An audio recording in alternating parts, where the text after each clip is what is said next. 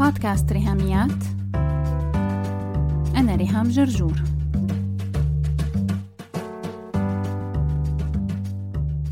مرحبا. من بعد حماري ما ينبت حشيش. هذا مثل هو نسخة عن المثل يلي بيقول أنا ومن بعدي الطوفان. يعني أنا شخص أناني وعندي دابة يلي هي حمار.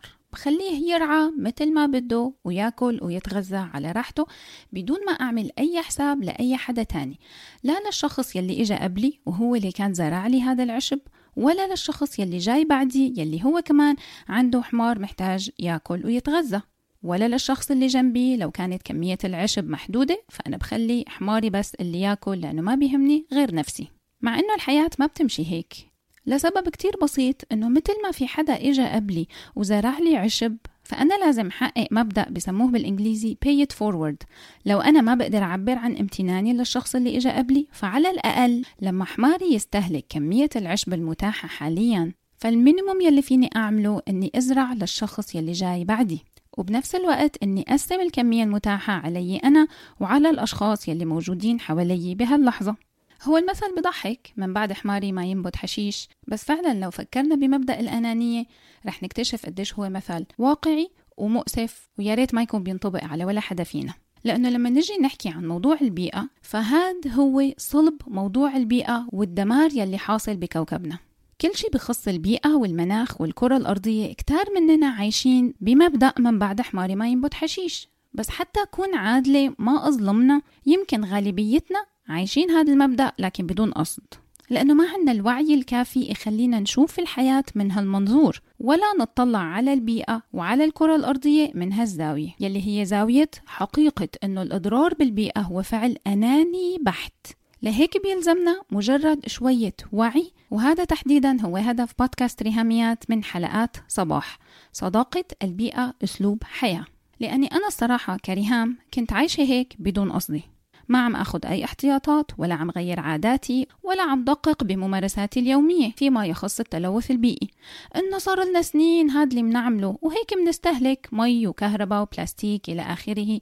ولو في شيء تغير عبر السنين فهو زيادة بالاستهلاك. يعني مو بس إنه نحن حافظنا على نفس العادات الاستهلاكية مكملة جيل ورا جيل لا بالعكس. نحن صرنا استهلاكيين أكثر وطماعين أكثر وأنانيين أكثر لأننا نفتقر إلى الوعي البيئي.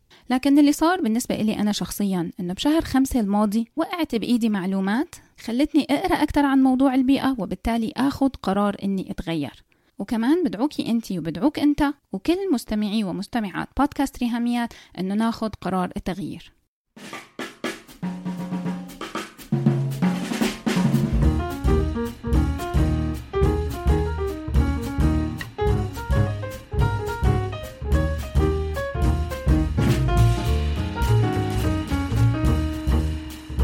شو التغيير يلي قصدي عنه؟ هو تغيير جذري بعلاقتنا بالطبيعة القرار الواعي والإرادة القوية إنه نكون أصدقاء للبيئة البيئة محتاجة صداقتنا أكثر من أي وقت مضى والحقيقة إنه مو هي يلي محتاجتنا قد ما نحن يلي بهدلناها لدرجة صرنا نحن المتضرر الأول والأخير من عمايلنا وعم ندفع الثمن غالي نحن كبشر نحن بكل بساطة عم نستهلك موارد الكرة الأرضية وعم نعيش حياة تفتقر للوعي لعواقب عاداتنا وتصرفاتنا وسلوكياتنا اليومية يلي عم تعود بالضرر على البيئة وعلى موطننا يلي هو كوكب الأرض. خلال آخر 20 سنة من حياة الكرة الأرضية خلونا نقول مثلا من سنة 2000 لهلأ ونحن داخلين على سنة 2020 حصل تدهور غير مسبوق بوضع الكرة الأرضية وعم نشوف كيف الاحتباس الحراري عم يرتفع ومئات الآلاف من الكائنات انقرضت. عم أحكي مو بس حيوانات لكن التنوع البيولوجي أو التنوع الحيوي للكائنات على سطح الكرة الأرضية اختل توازنه. وطبعا كلنا بنعرف عن حيوانات انقرضت ومنها حيوانات كبيرة ومهمة مثل وحيد القرن غير مجموعة من الحيوانات يلي حاليا مهددة بالانقراض مثل الدب القطبي التماسيح طائر النورس وغيرها كتير أنواع. عم يحصل لها تناقص رهيب بالأعداد نتيجة الصيد الجائر أو عدم قدرتها على التأقلم مع تغيرات البيئة وكمان شدة التلوث وكمان extreme ات المناخ. يا extreme جاف وحار وما في مياه تروية للكائنات وعم تندلع حرايق عم تقتلها وعم تقتل أماكن أماكن معيشتها لهي الحيوانات والحرارة كمان عم تدوب الجليد القطبي وعم ترفع منسوب مياه البحار والمحيطات. أو الإكستريم الثاني للمناخ أنه عم يكون بارد وفي ظواهر كارثية مثل الفيضانات والأعاصير.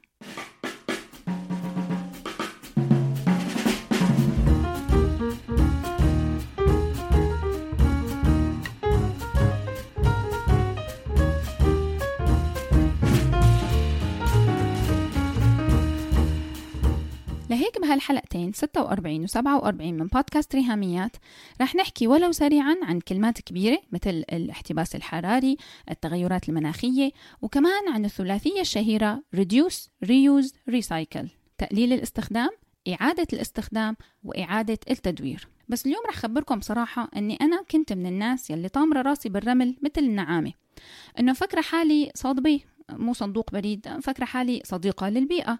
إنه ما منهدر موارد. يعني مثلا آه، لو الحنفية المي عم تنقط منصلحها منخفف تشغيل التكييف بالصيف قدر الإمكان عشان ما نستهلك كهرباء زيادة. ونحن فعليا بنفرز الزبالة بالبيت. يعني لو في أنينة أو عبوة ممكن عامل النظافة يستفيد منها ويرجع يستخدمها. فبنحطها بكيس نظيف لوحدها مع الورق والبلاستيك وأزايز الزيت المستخدم. يعني ماشي حالنا مو كتير ضايعين. وبنحكي بموضوعات بيئية بالعيلة بعد شي 100 سنة نشتري بيت أو نشتري فيلا لجنينة رح نعمل إضاءة الحديقة من صفايح الطاقة الشمسية.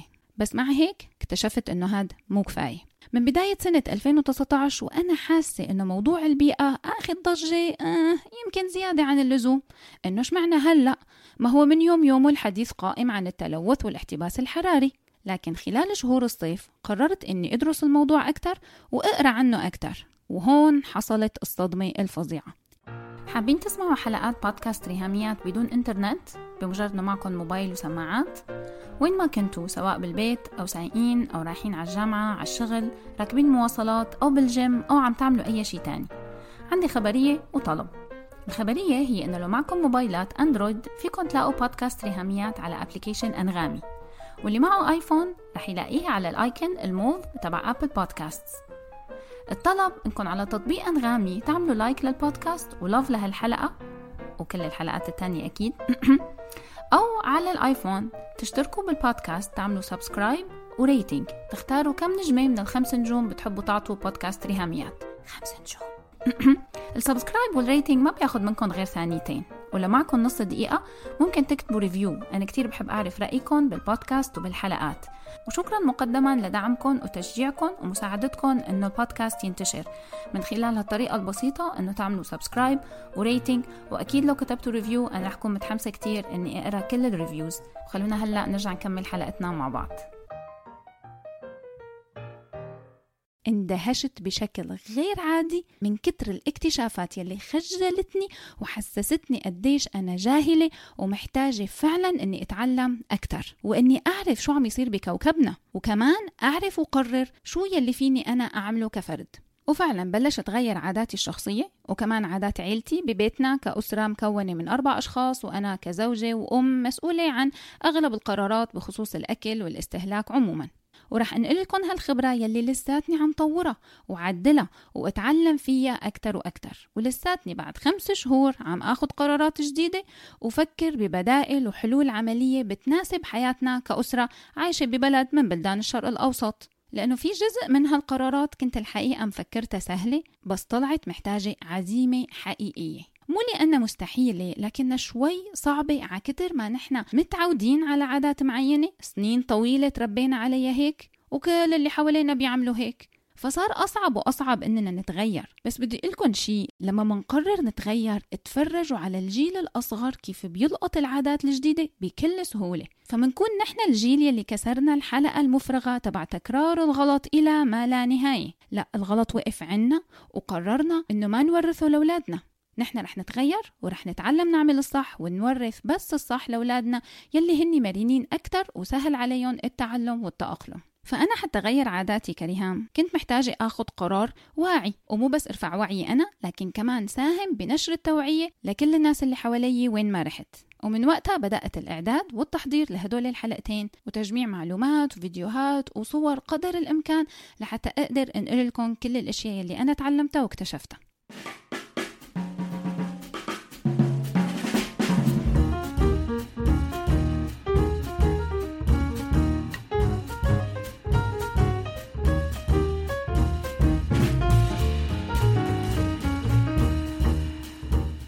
من ضمن هالأشياء في حدث كتير كبير الأسبوع اللي قبل الماضي وتحديدا من يوم 20 ليوم 27 إيلول سبتمبر 2019 كان أسبوع شهير حصل فيه ما يسمى بال global climate strike الإضراب العالمي من أجل المناخ.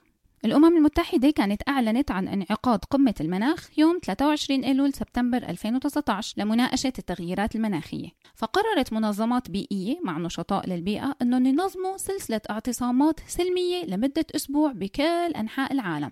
ابتداء من يوم 20 لحد يوم 27 بحيث إنه تكون قمة الأمم المتحدة للمناخ جاية بنص أسبوع الإضراب. وفعلا هالدعوات لاقت استجابة من 4500 مدينة ضمن أكثر من 150 دولة حول العالم. هالإعتصامات كان هدفها إجبار الأنظمة الحاكمة على البدء بإجراءات سريعة وحاسمة للتصدي لظاهرة التغيرات المناخية. ووصل عدد المشاركين بهالإضراب لأكثر من 7 ملايين شخص حول العالم خلال أسبوع الإضراب العالمي من أجل المناخ. في نقطة كتير مهمة هون إنه بالغرب كذا دولة خلال الشهور الجاية فيها مناصب كتيرة بتخلص مدتها وداخلين على انتخابات. لهيك أساسي جدا رفع الوعي للشعب حتى ينتخب صح. كتير اختيار مصيري إنه المواطن رح يصوت لمين؟ على ضوء هالمرشح السياسي شو موقفه من البيئة؟ لأنه علماء البيئة علماء الأحياء علماء المناخ صار لهم سنين عم يدرسوا التغيرات المناخية وعم يبعتوا تحذيرات ويحاولوا ينشروها لكن للأسف صوتهم عم يضيع وسط تعتيم إعلامي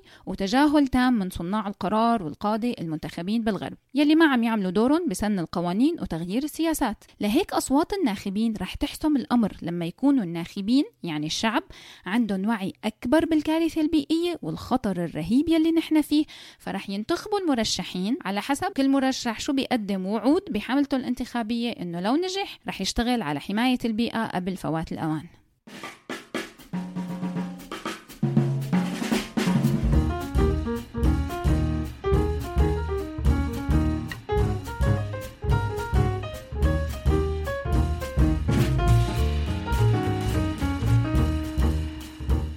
أنا لما قررت هالصيف إني أكون صديقة للبيئة اتعرفت على صديقة جديدة بعمر بنتي الافتراضية. سنة 2003 أنا كان عمري 24 سنة ولو كنت متجوزة وولدت بنت فهي بسنة 2019 كانت بتكون بعمر جريتا تونبرغ.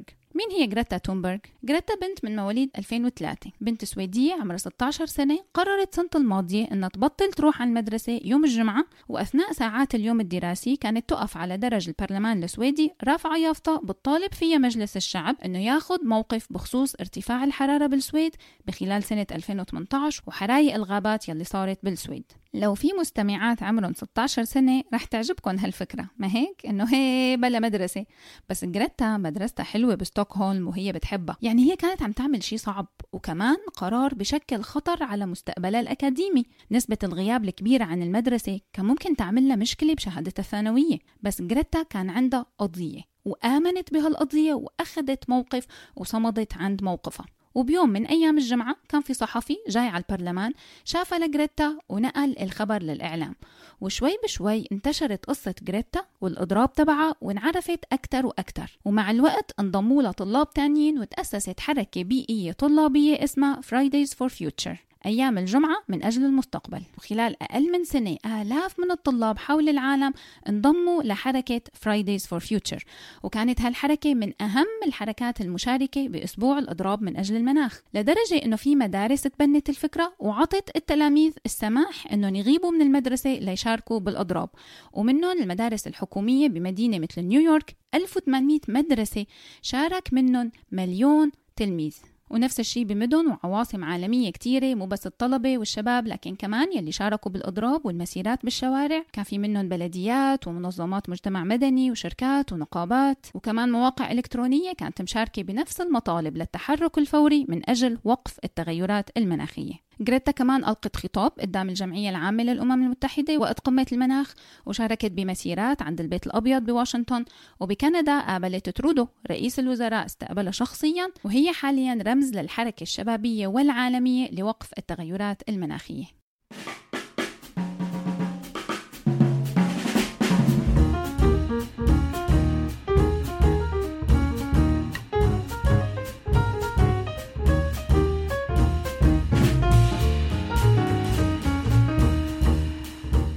موضوع الاحتباس الحراري والتغيرات المناخية وتلوث البيئة موضوع كتير كبير وصعب إنه نلمه ونحده لا بحلقة ولا بحلقتين ولا بعشر حلقات. لكن كتير هاممني إني شجعكم تقروا عنه أكثر وتتفرجوا على الفيديوهات وتفتحوا اللينكات يلي حاطط لكم إياها مع notes هالحلقة سواء المصادر بالعربي أو بالإنجليزي أو بالفرنسي لكن كلها رح تساعدكم تفهموا حجم الكارثة. بس أكثر نقطة بهمني ركز عليها بهالحلقة هي الزبالة. يا ترى قديش نحن كبشر بننتج زبالة؟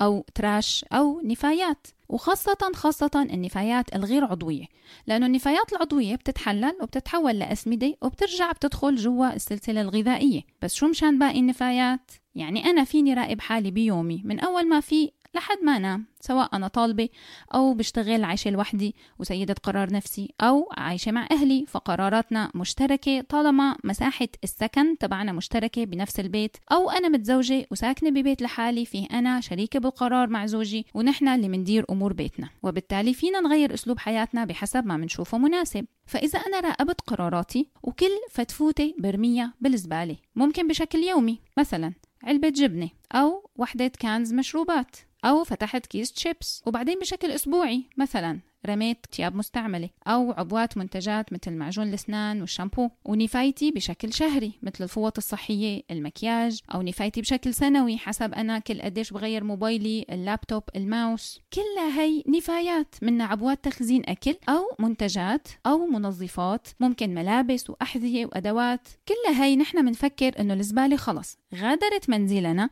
يبقى راحت. بس شي مرة سألنا حالنا لوين بتروح؟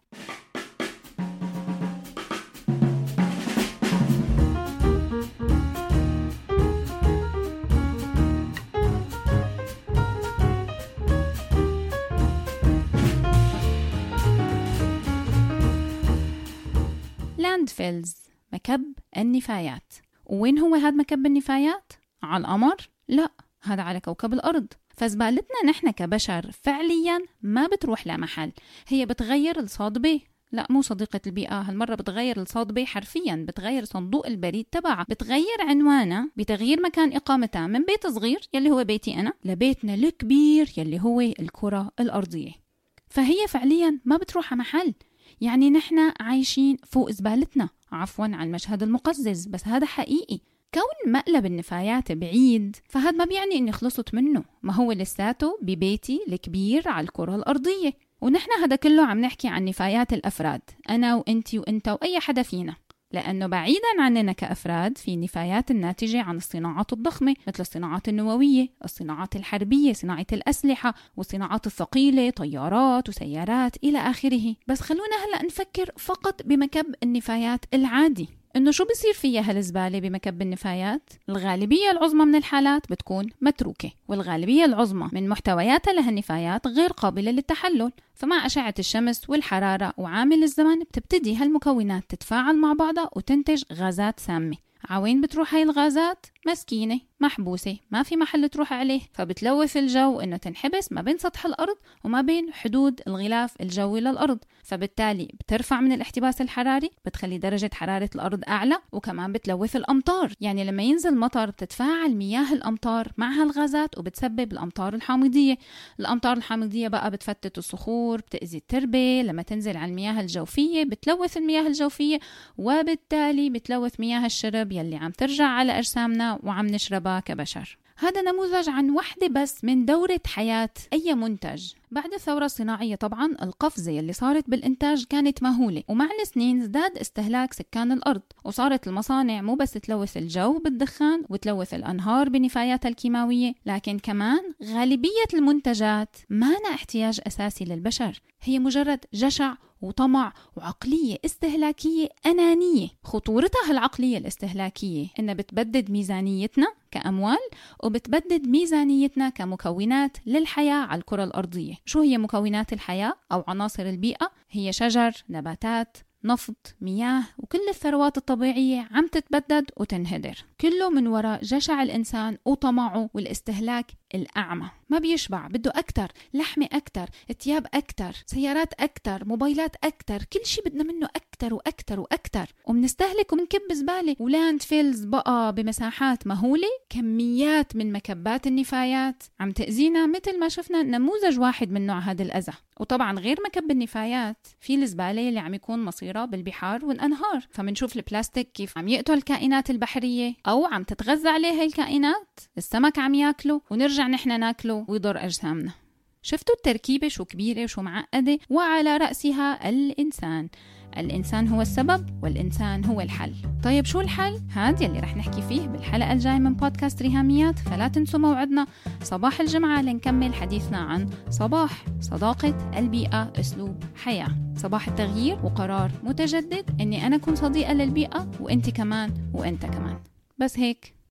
لو عجبتكم الحلقة لا تنسوا تشاركوها على ال social media حتى ناس أكثر تستفيد. تقدروا تتواصلوا معي عبر الموقع الإلكتروني لبودكاست ريهاميات www.rihamiat.com أو تبعتوا لي إيميل على ريهاميات at gmail.com أو message واتساب على الرقم 020 12 79 709 719 وعلى الفيسبوك دايما تابعوا صفحة وهاشتاج ريهاميات. سلامات.